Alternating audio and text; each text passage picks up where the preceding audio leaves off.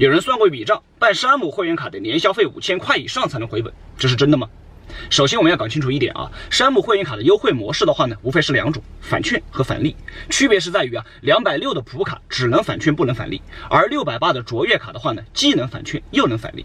那么下面划重点，返券返的是抵金券，要加钱的；返利呢，就是指买东西送积分，一般是百分之二。说白了呢，不管是哪种模式，都是要先消费再优惠。那么这么说的话，你们觉得划得来吗？